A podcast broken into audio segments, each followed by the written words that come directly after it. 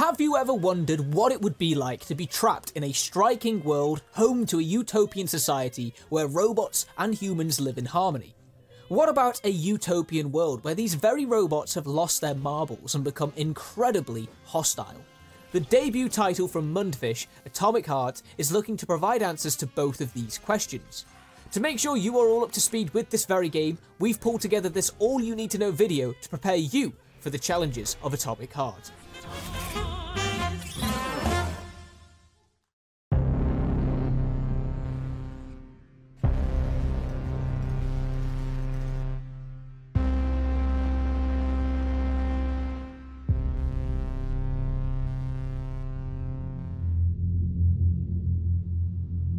This bizarre and unusual game is set on the striking floating vista of Facility 3826 that is home to the surviving humans, deadly robots, and terrifying mutant creatures. The idea of Atomic Heart is that you must venture into this hostile universe to unravel the secrets behind the tragedy that took place and turned the world into a horror show.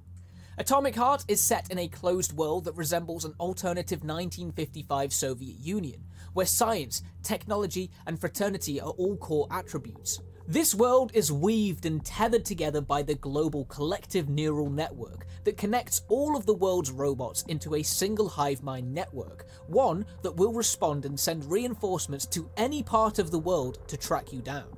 To this end, you'll have to suit up and prepare to face off with all kinds of creatures, including frightening mutated humans and vicious robots that will attack you from both the ground and the air.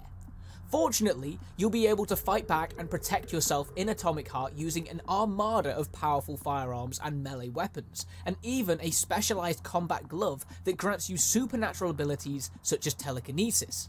Oh, and the best part? You'll be able to customize and upgrade your armada of weaponry in the way that suits your style of gameplay, all using resources and items that you've picked up and gathered on your journey around the floating island and in the depths of Facility 3826.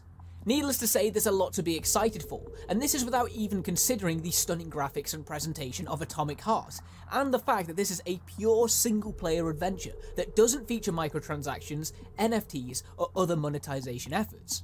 Add to this the fact that the game will take you tens of hours to plough through the critical path, and many more if you intend to explore the available side quests, and you get a thoroughly exciting premise, ideal for all who love action, adventure, and role playing games. So, when can you look forward to playing Atomic Heart?